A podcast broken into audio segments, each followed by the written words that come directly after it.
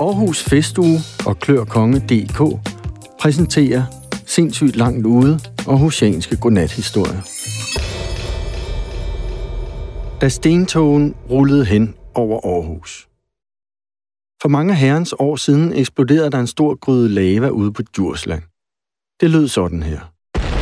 Og hvordan det kunne gå til, og hvad eksplosionen betød for Aarhus, det er det, vi skal høre om i denne beretning. Som bekendt ligner Jylland en mand med en nissehue og en stor næse.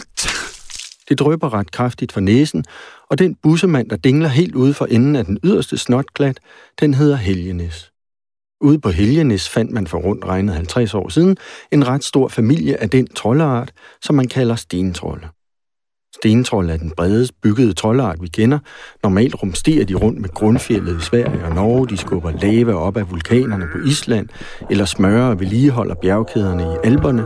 Men der var altså også en stentroldefamilie, der havde valgt at slå sig ned i Danmark, og det ude på bussemanden Helgenes. Stentrollene kædede sig en del i det bjergfattige Danmark. Deres eneste opgave bestod i at lave strandsten til strandene i Østjylland, og det var jo noget værre pillearbejde.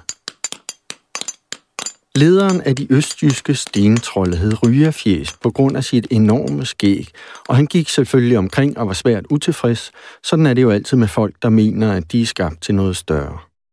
Rygerfjes fik de fleste af dagene til at gå med at true de stakkels bønder, der skulle til Aarhus og sælge deres varer, og han truede dem til at kalde bakkerne på Djursland for Mols Bjerge, for det lugtede da lidt af fisk. Men uanset hvad man kaldte dem, så forblev det jo en samling bløde danske bakker, og synet af dem var til stadighed en sten i skoen på rygerfjes, uanset at han gik barfodet rundt. En gang søgte Rygerfjes stentrollernes internationale rejselegat. Han fik det og tog straks på inspirationsrejse til Norge. Og da han kom hjem, dirrede hans store muskler af virkeløst. Desværre gjorde hans ret lille hjerne det samme. Rygerfjes kaldte stentrollerne sammen og erklærede med sin dybe, ildelugtende bas, Nu skal der bygges selv! Og stentrollene brølede i kor, Nu skal der bygges selv! Og så småede de pelsen op og tog fat. Sådan ekkoede råbet mellem bakkerne ude på Djursland i flere dage i træk, og man kunne høre det helt inde i Aarhus.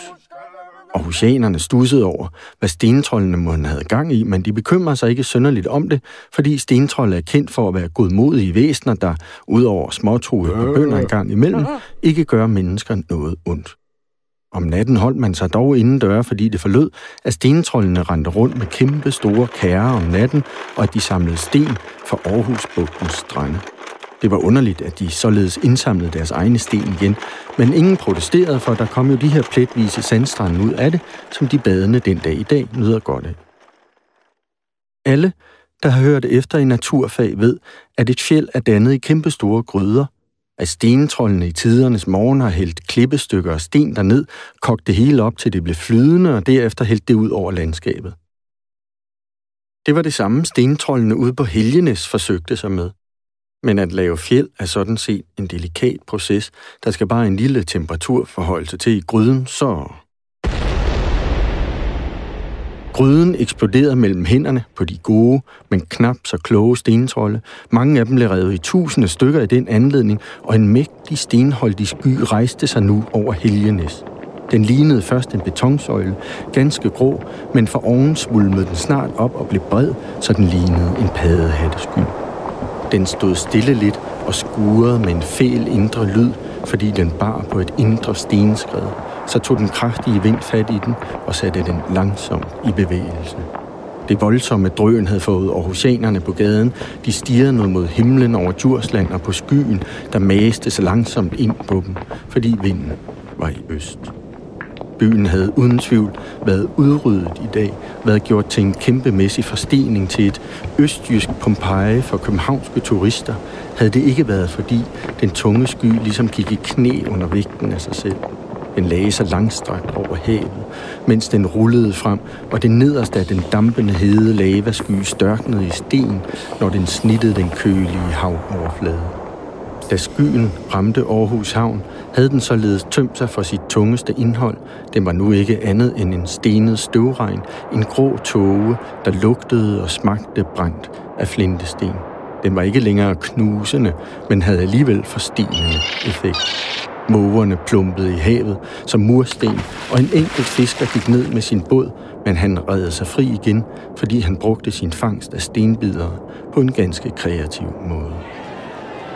Der udspillede så mange tænderskærende scener, da stentogen kom ind til selve byen. Solen forsvandt, hundene begyndte at hyle, gråsbogene og duerne fik deres fjerdragt ødelagt og faldt til jorden som små cementdyr. Mange mennesker fik buler i hovedet i den anledning, mens de kæmpede for at komme indendør. Da stentogen var rullet over midtbyen, vågede nogle folk sig ud for at besigtige skaderne, og de så, at det endnu ufærdige rådhus stod tilbage som mejslet ud af en klippevæg. Det galt ikke mindst rådhustårnet. Stilaset var ligesom groet fast til det, og var hverken til at hugge eller stikke i. Kun et menneske omkom i stentogen, og det var den døve tømmer Pedersen fra Viborg, som blev fundet oppe på Rådhustårnets stilas.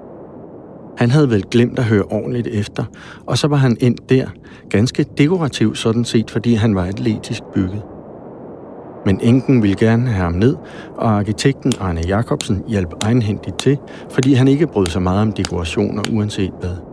Hvis man tager til Viborg, kan man som end se Tømmer Pedersen stå vagt som en statue over sin egen grav, der er jo således er tom. Og resten af den stenholdige sky, den drev videre og lettede sig selv for hver kilometer. Men da den nåede Brabrand, lavede den ligesom i en sidste krampetrækning en klat havlet nedbør, nemlig det rel, som jo siden gjorde det til et eftertragtet område at lave garageindkørsler i. Til allersidst blev skyen til sand, som jo fint kunne dale ned og indgå i Midtjyllands sandede jord.